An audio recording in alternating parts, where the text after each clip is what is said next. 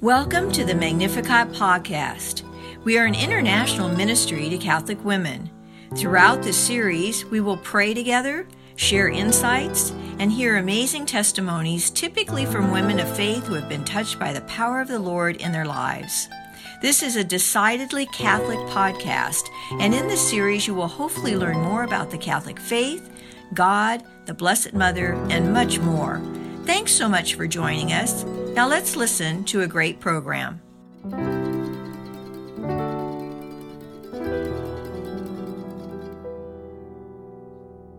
She spends her time painting, building towers, and being a personal chef and chauffeur for her family.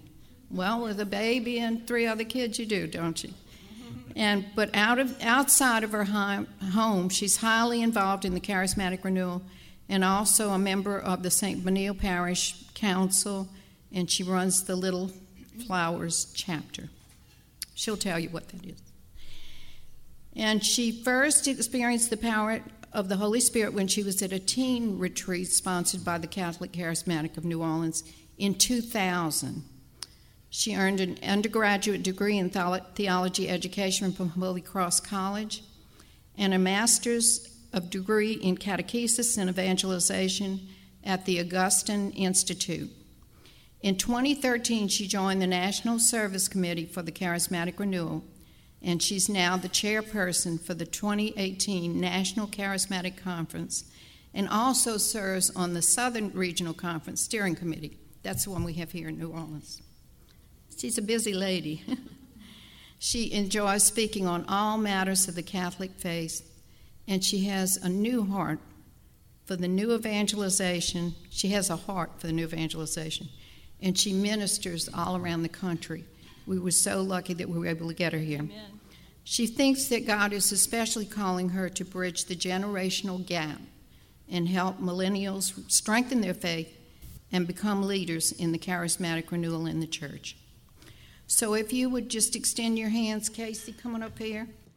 Thanks so much for having me here today. Um, as I was praying in the chapel um, just about this specific breakfast, I was struck by a pretty simple biblical fact, but just this idea that the, the Magnificat, this whole idea of Mary proclaiming the greatness of the Lord, all the things he had done for her, shortly after she had found out that Jesus was within her womb. So she had received this confusing, not yet fully revealed message, and the first thing she did was turn to praise. And I thought about in my life that typically that's not the pattern I follow.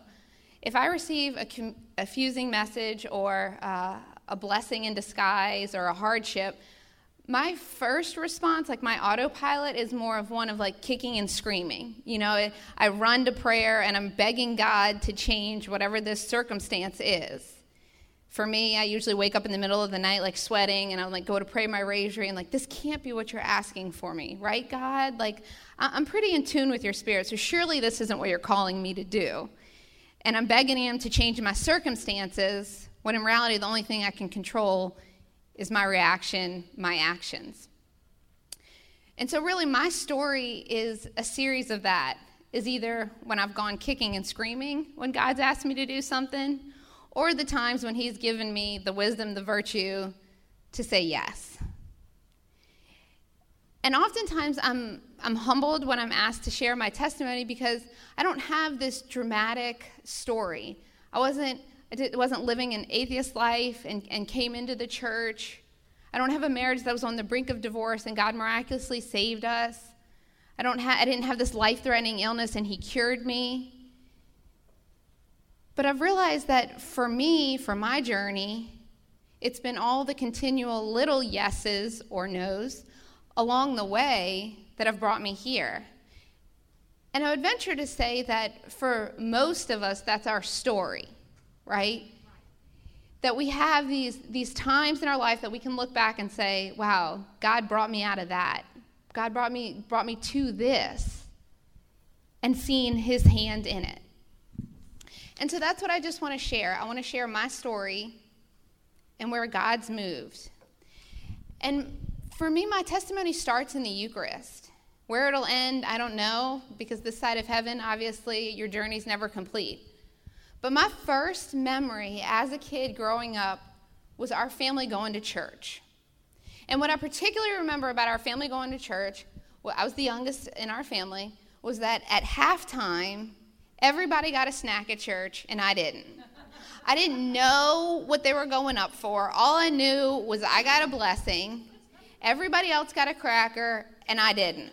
And as the youngest in my family, I continually felt that I was like a victim of my birth order, okay? It was like, you have to go to bed the earliest, or no, you can't do this, you know, you can't watch this show because you're not 12. No, you can't, you know, and I constantly felt it. And even in Sunday church, I was just like, this sucks, man. Like, I can't, they get a, we, first of all, I don't even know what's going on for an hour every Sunday, and everybody else gets a snack and I don't, you know? Our family was one, like, my mom didn't bring Cheerios to church, you know? It was, you sat there, you were quiet, and so I didn't really understand. Now, whether this is like a universal kid thing or it's a family of origin issue, now my youngest son, every time we're going up to receive the Eucharist, he's trying to pry his dirty little finger into my mouth, you know, and on the whole way back, he's saying, I want some. Can I take a bite? You know? So obviously, there's something in children, something of all of us that knows like there's something different. There's something different about the Eucharist. And you know, I think that's why the Catholic faith is so beautiful because we have all these Catholic touch points, so to speak, that can call us back. So even though I grew up in a nominally Catholic home, we weren't overly devout or overly committed, but we were good Catholics. We went to Mass on Sunday. But there are these little Catholic lights that can call people home, even if they've been away from the faith.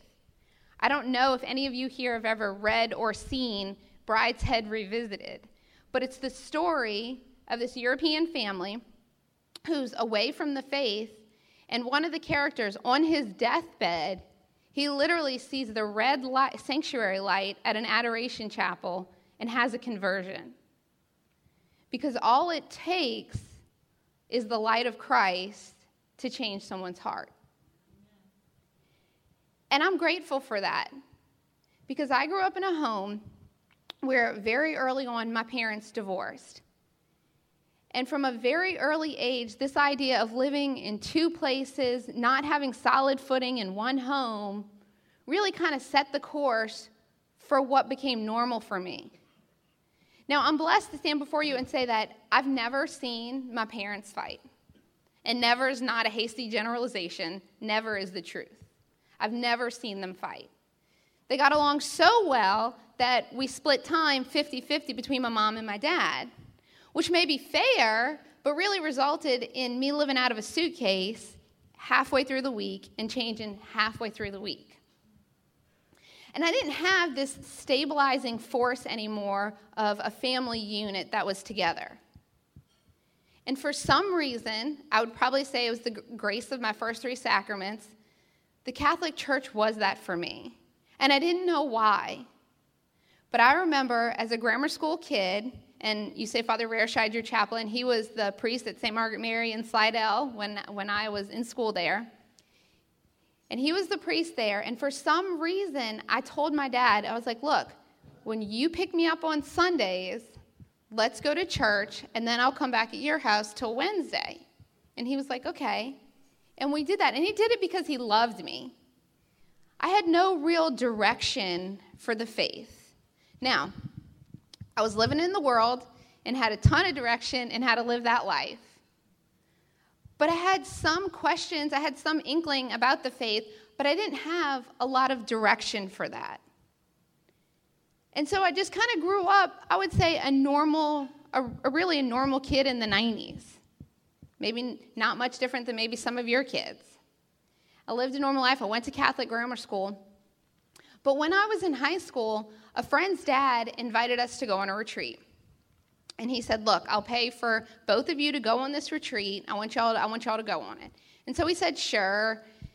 And so this was like in August. So as the month started going by and we were getting closer and we were getting closer, and it's December and the retreat's the first weekend in January, I realized like, I'm not so sure I want to go on this retreat. Number one, I'm a people pleaser. So I said yes because I didn't want to make her dad mad. And And now here I am saying, gosh, if I go on this retreat, like I'm not going to be the one sitting in the back with their arms folded, right? Because I'm a people pleaser, so I want to engage. Even if I'm not like sure about it, I'm going to be there. I'm going to try to be all in. And so I'm sitting there and I'm thinking, I, I don't want to go on this retreat. How am I going to not go on this retreat? And so I'm sitting there, I'm thinking, I'm thinking, and I remembered the rule in my house growing up was if you went home from school on Friday, you didn't play on Saturday, and Sunday you had to do your makeup work from school. And so I thought, that's it. I'll say I'm sick, I'll go home, and then I won't have to go on this retreat. And so I sat down and I was, I was sitting in my religion class at Dominican, and I was like, that's it. I have a sniffle, I'm calling home, and this will be done. But then reality sets in, which says, Casey, your mom's a high school principal. So unless you have 104 and dying, your butt's staying in school, okay? I mean, growing up, my mom was a grammar school principal, then she was the high school principal, and then when I was at Holy Cross College, she was there as well. You know, we, and for us kids, really, unless we were dying, our butt was staying in school. She had a school to run, you know, and so I realized, well, this isn't to go over that well, and she's not to uh, be able to bail me out of this one. So I said, fine, I'll go. And so I went on the retreat. And Friday night of the retreat, the MC there said, um, Tomorrow, if you've never been on this retreat before, you're going to go in this building. And if you've been on the retreat before, you're going to go in this building. And I remember sitting there thinking, as if I'm going to split up from my friends. Like I already have to miss a weekend. And now she had gone on this retreat before. And now you're going to tell me I can't be with my friend for a whole day. I was like, I'm just going to lie, you know, and, and go in that room. And the MC says, and if you're thinking about splitting up from your friends, don't do that. You know, it'll it'll be worth it. And I remember thinking like, is this what prophecy is like? You know, like, whoa, he knew my thoughts. But the reality was that was every teenage girl's struggle, right? They didn't want to be separated from their friends. And so I sat back down and I went on the retreat. And I attended a baptism um, in the Holy Spirit seminar, a Life in the Spirit seminar. And I remember the talks were good. I don't remember like having this massive like aha moment, but really, really finding out more of the faith and understanding things and really was filled up. And that evening, they had adoration. And when the priest processed in, the music ministry was singing songs, and all the people in this room got down on their knees and started praying. And I was just like looking at people thinking, is this the same Eucharist that I received in second grade? Because you see, all these people seemed like they loved who was up there. Where for me, up until that point, the Eucharist had only been a what? It had been that thing I receive on Sundays. But all of these people looked like they had a relationship with someone. And I sat there and I thought, okay, God, either all of these people are nuts and I'm right, which typically that's how I think, okay? Let's just, if we're being honest, that's, that's kind of how I go. Or there's truth to this and I need to change. Because you see, I had been brought up in the rules of the faith. I knew what to do, when to do, how to do it. But I hadn't been brought up in a relationship with Christ. And all of a sudden, I saw that these people had a relationship. And something that has stuck with me is that rules without relationship breed rebellion.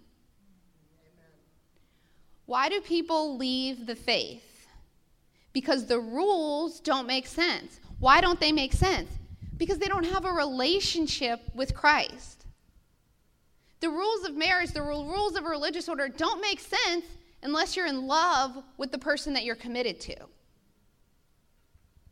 And all of a sudden, here I was, 13, in the faith I had been baptized in when I was very young, when I was two months old. All of a sudden, the faith that I had been baptized in, all of a sudden, I was ready to have a relationship. And that was a game changer. Because previously, I was just doing what I was told. I was checking off the sacramental rubric. I was just going and making all the little check marks so that I could be a good Catholic. And as we sat in adoration that night, I said, Okay, God, I give it all to you. I'm ready to live my life fully as a Catholic and everything that that means. And so I joined a, youth, a weekly youth group. We took bus trips to Steubenville every summer. But I had no one daily walking with me in the faith. It was certainly a good next step. I was in a youth group, I was doing the right things most of the time. But I had no one really walking with me and kind of explaining, like, what just happened? What, how do you move deeper into a relationship with God? And so I was sitting there kind of with one foot in the world, one foot in the kingdom. You know, I was I had I had seen what the fullness of the faith was about and I liked it, but I didn't yet have all the tools to live that way. And really that was how most of my high school was characterized was I knew the truth and I was kind of slowly getting there and what that meant for me. And so that with every yes I gave to God, with every turning over of myself, I began to hear Him more clearly in prayer. Now you might say, well, how do I know if it's God in prayer? Well, for me, I have a pretty clear rule. If it's something I don't want to do and I'm praying about it and I feel urged to do it, it's probably God, okay? That's usually a, a surefire thing. And St. Ignatius tells us it's either the Holy Spirit the unholy spirit or your spirit. And so it's a matter of where is my spirit, because it's, it's going to be in line with one or the other. And to be able to discern him. Now, this didn't mean that even though I started hearing him clearly in prayer, I didn't have periods of desolation. Or it just meant that I was continuing to put off the old way and put on the new. And the first time that after that that I realized like, okay, there might be something to this, was one night I was praying. It was shortly after a friend of mine's brother died in high school. And I was praying. This was very tragic, very sudden death. And I was praying. And very clearly, the words, don't worry about the blisters, was just put on my heart. And so I'm praying, don't worry about the blisters. I keep praying, it keeps saying, don't worry about the blisters. So I call him and I say, hey, look, I've been praying for you, your family. Um, my heart really just hurts for y'all. This is awful what happened. This is like really weird. I don't know what this means, but you know, I was in St. Francis Xavier Adoration Chapel praying for y'all, and um, the words, don't worry about the blisters, just kept getting put on my heart. So like, I don't know if God wants to tell you that or what. And on the phone, he starts crying. And he says, Shortly before my brother died, he and I were having batting practice. And I was getting so tired. He, they, they played baseball. And he said, I was getting so tired and so tired. And, and my brother kept telling me, Don't worry about the blisters. You keep hitting that ball. You keep playing because if you push through the pain, you're going to be a better baseball player. This isn't a broken limb. This isn't anything. This is your hands getting used to the grip of the bat. Don't worry about the blisters and keep going. Well, I about dropped the phone. I was like, okay, God, you're real. you know? All right, way to show off. All right, I believe you. And I thought, wow, God can and does move in our life. You know, oftentimes we have such a um, horizontal view of our life. We think God's up there, we're down here, and this is how this is how we're supposed to live. But the reality is, He created us to be a vertical people, a, per- a, people that look upward to heaven, and that if we have the eyes to see it and the heart that's ready to receive it, He wants to act and move in our life. And He's and He's. It's not that He can't; it's that we won't let Him. And so I started to realize, wow, the more I can do this surrender thing, which is hard, which I don't like to do, but the more I can do it, the closer he's going to become to me. And the closer I'm going to feel his presence and who he created to me, created me to be. And so I, during this journey, I just started to realize more of what the Catholic Church was. And it's a gift to be sure. And the sacraments God gave us to be able to be put in touch with Him. Now, when I say that I had my reversion. I would say reversion because I never fully fallen away from the faith. But when I say I had that at a retreat, it's not because the sacraments can't do it. because they can. But it's because modern man, us, we're often so loud that when God speaks, we can't hear him. And so he often needs to work outside the sacramental rubric of what we're meant to do as good Catholics to catch our attention, which is why for a lot of us, it's um, a life threatening moment. It's a marriage on the brink of divorce. It's a sick child, whatever it is, it's a retreat. It's a talk that we go to. And that when I say it wasn't enough for me to just to receive the sacraments, it wasn't because the sacraments can't do it. They can. It's because I was that thick, I was that hard headed that he needed to work outside of the sacraments for me so that ultimately, ultimately, when I did receive the sacraments, they were heightened and they were what they should be, right? I had so much venial sin covering, covering me that I couldn't fully access what was that about. What is the fullness of the sacraments that he'll give me? Now, I would like to say that after that first conversion, that that was it you know, that, that I, I was completely sold out. But it was like God poured Miracle-Gro on the sacraments for me so that now all of a sudden these they were starting to come alive for me and mean something different. And so I did what a lot of kids in high school when I was in high school who had some sort of religious experience, they went and studied theology after because it was like, well, I got to learn more about my faith now. So I went to Holy Cross College, just right up the road, and I got my degree in theology there. And when I finished my degree, I just felt something unsettled. I felt like God was calling me to go get another degree, and so I just took it to prayer. I took it to prayer, and I was like, great. Notre Dame Seminary here is taking lay people. I'll just go there. I'll get my degree. You know, I'll learn more. It'll be great. But every time I prayed about it, I didn't have peace. And I was so confused. Like, you're putting this desire on my heart, but this is the only school I know of, so what's going on?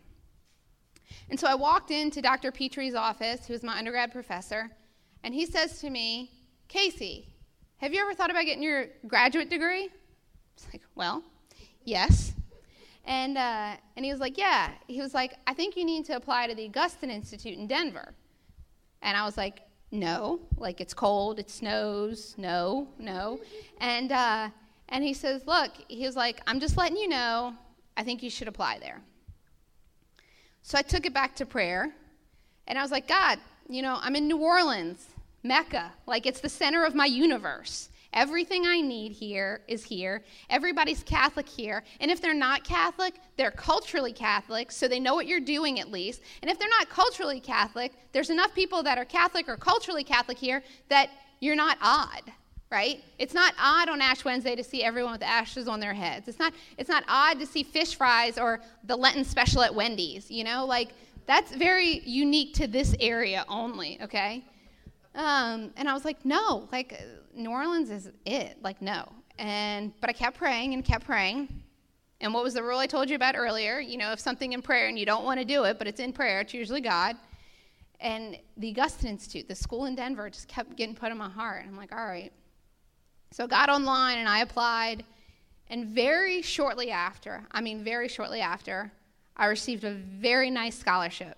Not because I was a great student, okay? I, probably because God knew He had to sweeten the pot if I was going to get there, okay? I received a very nice scholarship. And then a housing opportunity real close to the school opened up. And so I was like, okay, God, I guess I'll, I guess I'll do that. So literally packed my bags, headed out west, and went to school there. Now, I decided that it was a two-year degree program and I decided that uh, they had they wanted to trial this 13-month express degree where you would con- you would go to class continually for 13 months and end with your degree because they had a lot of um, like teachers and young families, so they wanted to kind of move them through the program. And I was like, sign me up because I can get back home that much quicker. So I started that. Well, four months after I moved there, I met my husband. And the night that I met him, I, you know, we were at a, um, we were at a party, and I met him, and I went home. I went back in my room that night, and I wrote, "Lord, you're either calling to me a religious or you're calling me to marry this man." I knew, Now, people say love at first sight doesn't happen. Maybe not for you, but it's true for me, right? I'm being all relative here, okay? But it's true for me. And it happened. And I look back and think, wow, that was God. I had no desire. This was not about a degree for me in the end, much to my parents' sadness. They're like, really? We just moved you all the way across country. You met a boy. They're like, just stop. Just focus on your studies. I was like, don't worry, mom. Don't worry, dad. I'll get my MA, my MRS. I'll get two degrees at once. We'll be done with this. You know, it'll be it'll be great. And they and they were a little a little leery, obviously. But God continued to work on my heart for full conversion for Him. And so when I decided, okay, God, I've had my first reversion back to the faith, I still feel, though, that I'm a little lukewarm. And after one New Year's Eve of too many bad choices, if we're honest, I woke up the next morning and I said, That's it. I said, It's all yours. I lay it all down. I said, I'm not drinking until I'm 21. I said, here's all my rap CDs. Some friends and I had a CD crushing party with like the glass going everywhere. It was very dramatic, you know. And I wonder, like, what would kids do now? Like, just press delete on the MP3? Like, it's not nearly as dramatic or effective. But I guess it would have the same result. But we threw all of our bad CDs, we crushed them, reassessed my wardrobe, went through everything that wasn't modest. And then I had the dilemma like, do I give this to Goodwill or do I burn this? And then I reasoned, like, well, people are shorter than me, so the skirt not, might not be that short on them, so I can give it to Goodwill, you know. And really decided, okay, God, it's all yours. It's all yours, it's all yours. And when I did that, He showed up. Now, it wasn't an easy, it's all yours.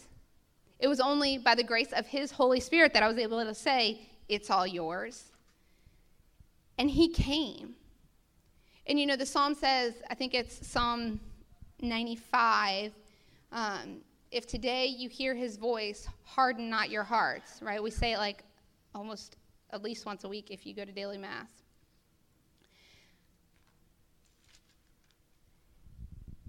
And I started to realize I was hearing his voice in all these little ways. And if I could soften my heart and open up to the life He had for me, it was going to be far better than the life I dreamed. Now, it doesn't mean it's all butterflies and roses and easy, but that what He wanted in my life was going to drastically change who I was and show me the fullness of who He created me to be. And so, another time when I talk about how I felt like, okay, I laid down something else and that he was gonna, he was gonna just come into my heart more. Another time that I felt very clearly that I was hearing him in prayer was two years ago when we became pregnant with our um, fourth child. When we became pregnant, we, um, we're the type of people who we tell people right away there's no right or wrong, but for my husband and I, we believe part of being pro life is, for us, is just saying we're pregnant and telling people right away, you know, even when it's in a, a nerve wracking time. But all of a sudden, my theory on that changed because I told him, I said, um, I had two dreams last week that I miscarried. This was before we found out we were pregnant. I said, I had two dreams that I miscarried, and so I'm not ready to tell people. And so, sadly, shortly, very, um, very shortly after that, we miscarried. And I thought, wow, my God is so near and dear to me that He warned me and showed me even then that something was going to happen. And I know a lot of people um, who miscarry often name their babies, but I, I just had a hard time with that. I was like, I, I was having trouble connecting. I thought it was weird, not for anybody else, but for me. It, it just didn't seem right. And as we were about a week into it, a name was put on my heart, just like out of the blue, one day at home doing the normal household routine. There was a name on my heart. And so my husband gets home from work, and I was like, hey, I know we haven't talked about this. I was like, uh, there I think we're supposed to name this baby. I think that's what people do. Um, and and I have a name. And he looked at me with chills on his arms and he said, That's weird. He was like, There was this random name on my heart too at work today. And so then it's like, oh man, who goes first? You know, because whoever goes second can be like, oh yeah, me too. That was the name, you know? But I'm like, uh, okay. And he goes, well, what was it? And I said, Benedict. And with chills on his arms, my husband, who's not really an emotional guy, with tears in his eyes, he said that was the same name that God put on my heart. Now, if you know anything about the Benedictine motto, ora et labora, work and pray, here was my husband working. Here I was at home praying, doing what God had called me to do, and that He had brought us together in that moment. And so I look back on that and I can say, God, you were there. Not because of anything I did, but because you were there. And my testimony doesn't stop with just another deeper conversion to Him. I don't know what your vocational walk is or, or, or, where you came from, but I know for me, once I discerned that God was calling me to be a wife and a mother, like I thought I had arrived. I thought, okay, like I said yes to what you asked, so obviously we are at the fulfillment of what you're calling me to. But what I didn't realize is that once you move in with someone and have a continual mirror staring back at you, all of a sudden I don't look so holy, you know? And I'm like, wow, I could be really nice to a room of 100 people I don't know, but give me the four that I know the best, and let me tell you, it's kind of ugly, okay? And oftentimes I get the I get the comment like, "Would you say that in front of a group of people you're speaking to?" It's like, "Well, no, I wouldn't." and for me, where is my daily walk found right now? It is in the very mundane and it's in the very elementary of raising little kids. Now, St. Benedict, he has this awesome quote. And he says, Prayer ought to be pure and short. I'm like, thank you. I know you weren't a married man, but I, I feel like that was written for people who are married or have a family because that's all you have time for sometimes. Now, I try to, I don't always do a great job, but I try to set my alarm and get up because I can be assured that that's going to be 30 minutes when no one else needs me because everyone else is still sleeping that I can pray. Now, but when I don't do that and I hear do- my door open before I've had the time to pray, I very quickly throw up a come Holy Spirit before the day begins. Because on the mornings when I pray, when I actually have time to center myself on God, to center myself on what's important, my kids, my husband are getting the wife and mother that he's calling me to be. And on the, on the mornings that I don't, it just looks ugly.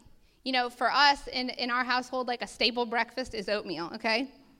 And it's like almost every morning Goldilocks and the Three Bears. My oatmeal's too hot. My oatmeal's too cold. But unlike Goldilocks and the Three Bears, nobody's oatmeal is ever just right, you know? Like, no one's like, oh yeah, this is mine. Thanks, mom. And unlike Goldilocks and the Three Bears, I'm the wicked mother. And I'm like, eat your oatmeal. You will eat this. You will be grateful. And I'll pull up the iPad and I'll say, this is what starving children look like. You're not starving. Eat your oatmeal. That's on the mornings when I don't pray.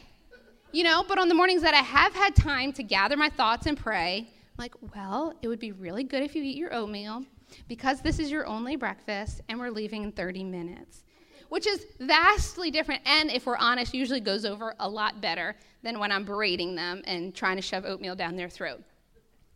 And for us what i found in our family is that we needed like some kind of um, some kind of like communication system between us of why why do you not do this to your brother? Why do you not do this to your sister and so we started as our family started memorizing memory verses. And so the first one that we had to mem- uh, that we made um, our little our family memorize was Ecclesiastes 8. He who obeys a command will meet no harm. And that's what we started driving home mostly to the boys of if you listen and you obey, timeout won't follow. Okay? Like he who obeys a command will meet no harm.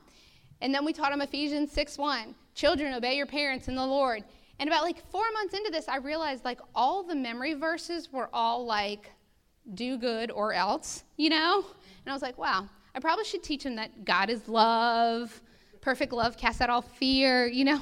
And so we started, we started with the memory verses of how does God love us? And which obviously, knowing now, I probably should have done that in reverse.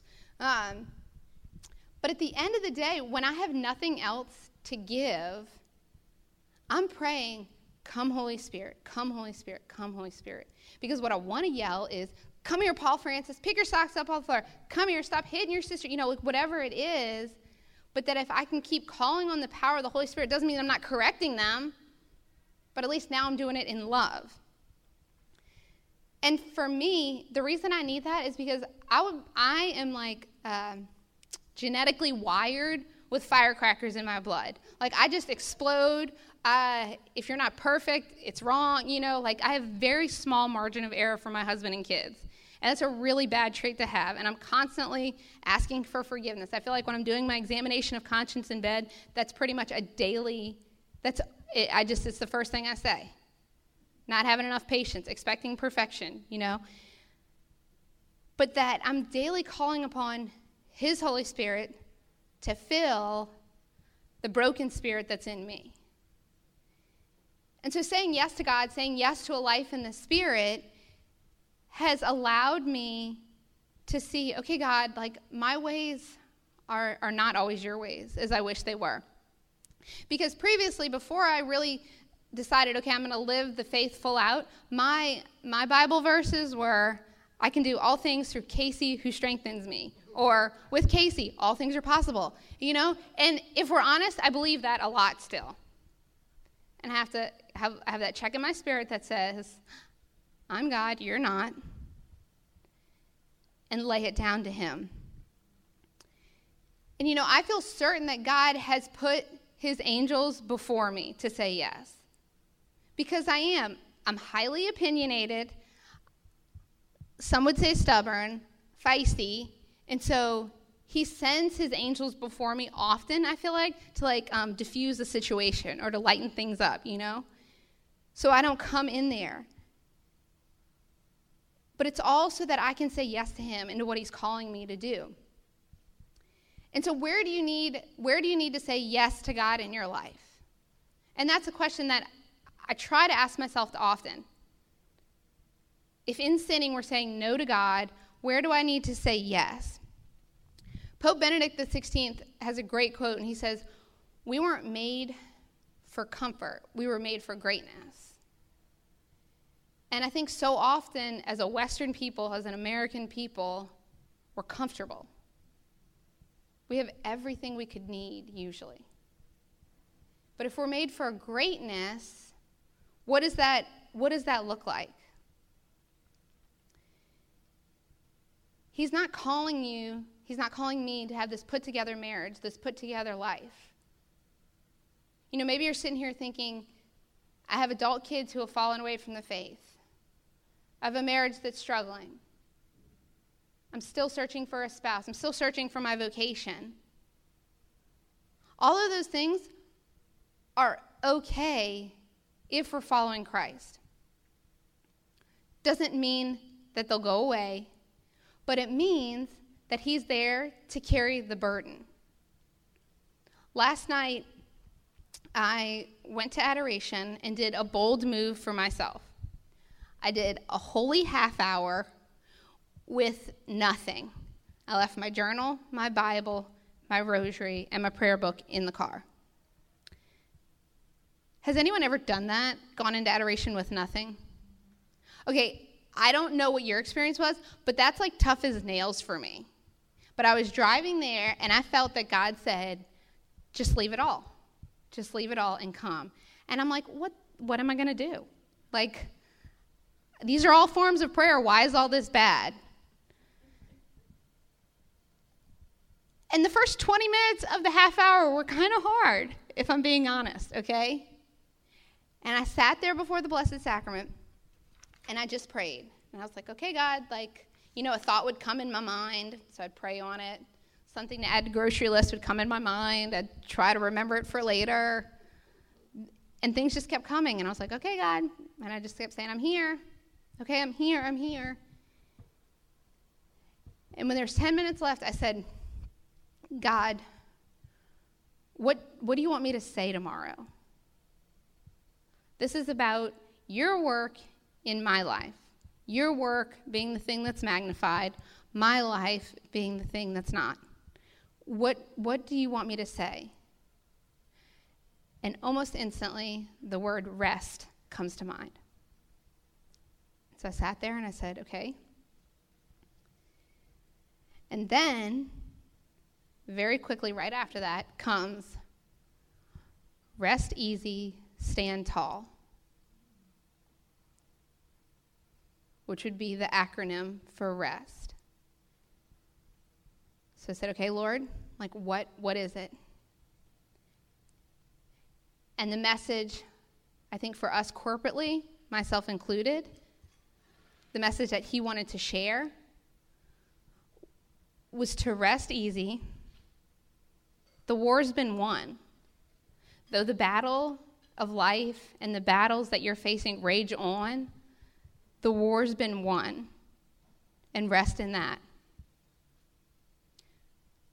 And stand tall.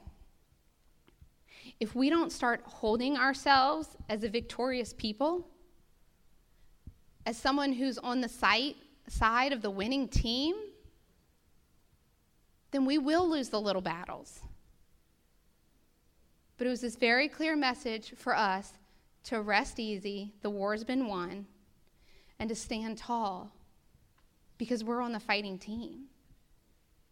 And to be able to give a witness to that, whether it's the lady at the grocery store, the guy washing your car,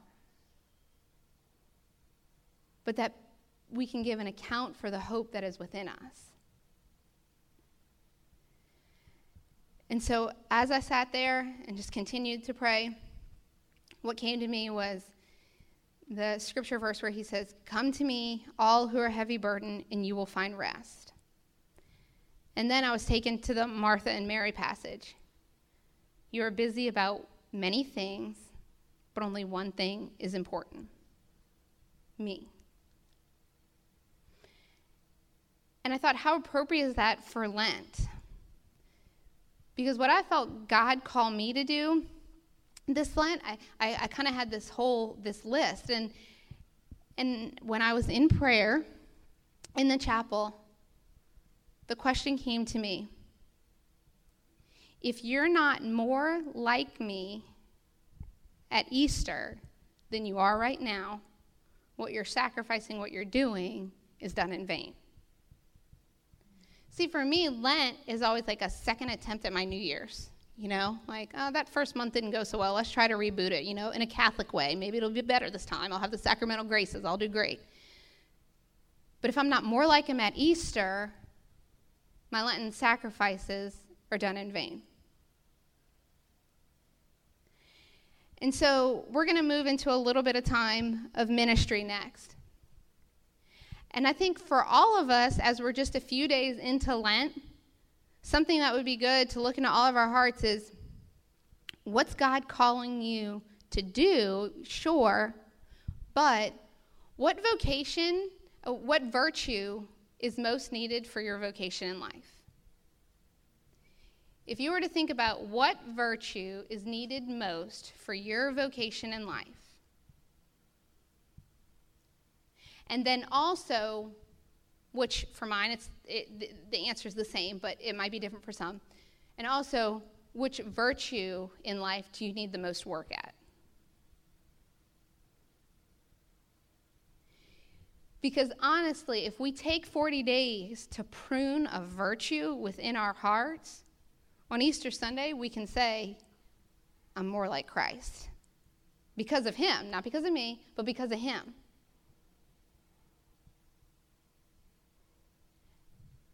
For me, what came to my mind as a wife and mother was patience. And then also, what virtue do I need to, am I the worst at, was patience. And I was personally convicted that I need to practice patience, not just in the timely sense, because that's true. Because whenever my husbands or kids do something, even if it's right, it's always late to me. It should have been done five minutes ago. You should have seen that that happened 20 minutes ago. But exercising patience will naturally extend my mercy to them, which I don't have a lot of. And if I'm being more merciful, then come Easter Sunday, I can say, I've been crucified with Christ. It's no longer I who live, but Christ who lives in me. And the life I now live is by the Son of God. And I can say that I'm more like Him because of what He's done in my life. Um, are we going to have any music, maybe? Could you strum just a little bit? Is that potential? Thanks. Awesome. Dee's such a willing servant. Awesome. Um, the first thing we're going to do is if you've never given your life to Christ and you want to do that, we're going to ask that you would stand so that we can pray over you. This would be beyond your sacraments.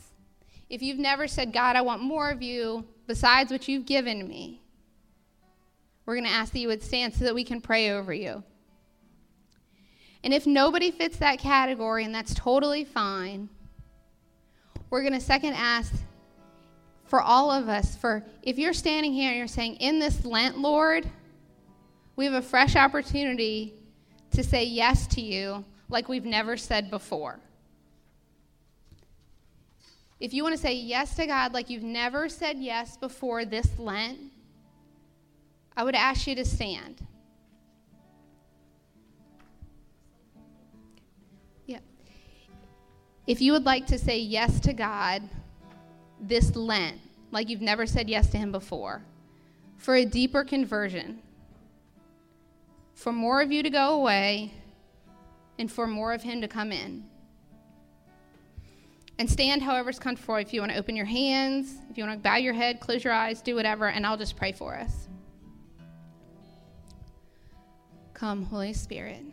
Come, Holy Spirit. Come, Holy Spirit. Jesus, I just thank you for the gift of today. I would ask that right now you bring to mind everything that each one of us needs to lay down what is it that you're calling us to say no to so that we can give you a more full yes? And God, we would ask that you would just take it. You would take our broken offering because that's what we're giving Him. We're giving Him our sin, our brokenness, whatever it is. Whatever it is that's standing in the way of you becoming more like Christ. God, we give that to you right now and we would say, Have your way with me. Have your way with me.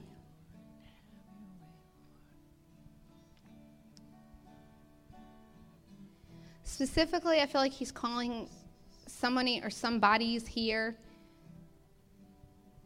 to lay down the bitterness and the anger.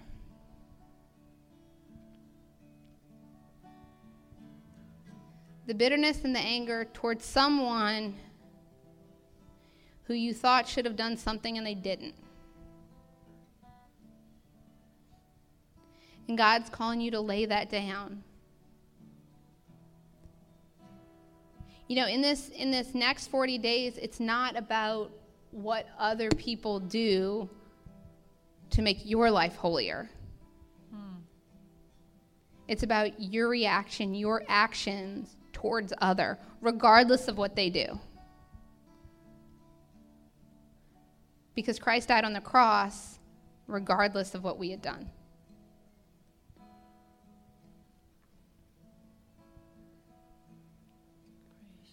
And so, if you would just pray with me, Lord Jesus, Lord Jesus, I give you my sin. I give you my sin. I pick up your cross. I pick up your cross to follow you. Let my let let my yes shine before others. Let my yes shine before others. So they're brought to your saving love. Amen. Because here's the deal if we can put off the old, if we can say no to the sins in our life, not only can we at the end of this say, Yes, Lord, I am more like you but others will know. And that's how the kingdom advances, right? Oftentimes we hear that, that people are, are falling away from the faith because they haven't met an on fire Catholic. Sure, it could be due to poor catechesis or poor upbringing, but it's also due to poor witnesses.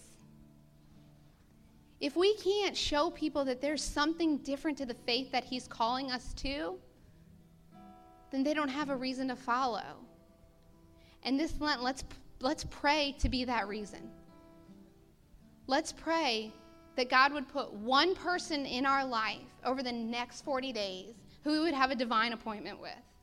That over the next 40 days, as we're continuing to prune ourselves and walk this road of Calvary with Him, closer to the resurrection, that God would put one person in our life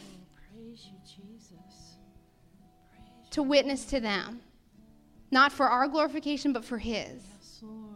Yes, Lord. And if you want that, I just want you to say, Let me be a vessel. Let me be a vessel, Lord. Let me be a vessel. Yes, Lord. Praise you, Jesus. You, and Lord Jesus, we just give you our yeses. Yes. We give it all to you so that we can grow in holiness and that the fire of God can be lit within us so that all the world will know the true meaning of Easter and the true meaning of the resurrection because of what you've done in our life. Not because of us, but because of what you've done. And it's in your name we pray. Amen.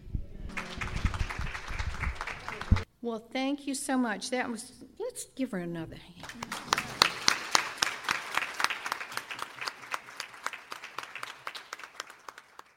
Thank you, Casey. Mm. How beautiful. Are the feet of him who brings the good news. And thank you for bringing the good news to us today. And what a wonderful way to start Lent. Thanks so much for listening to this Magnificat podcast.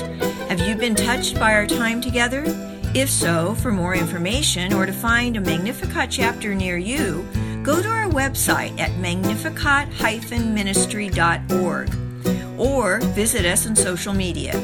We would love to hear from you.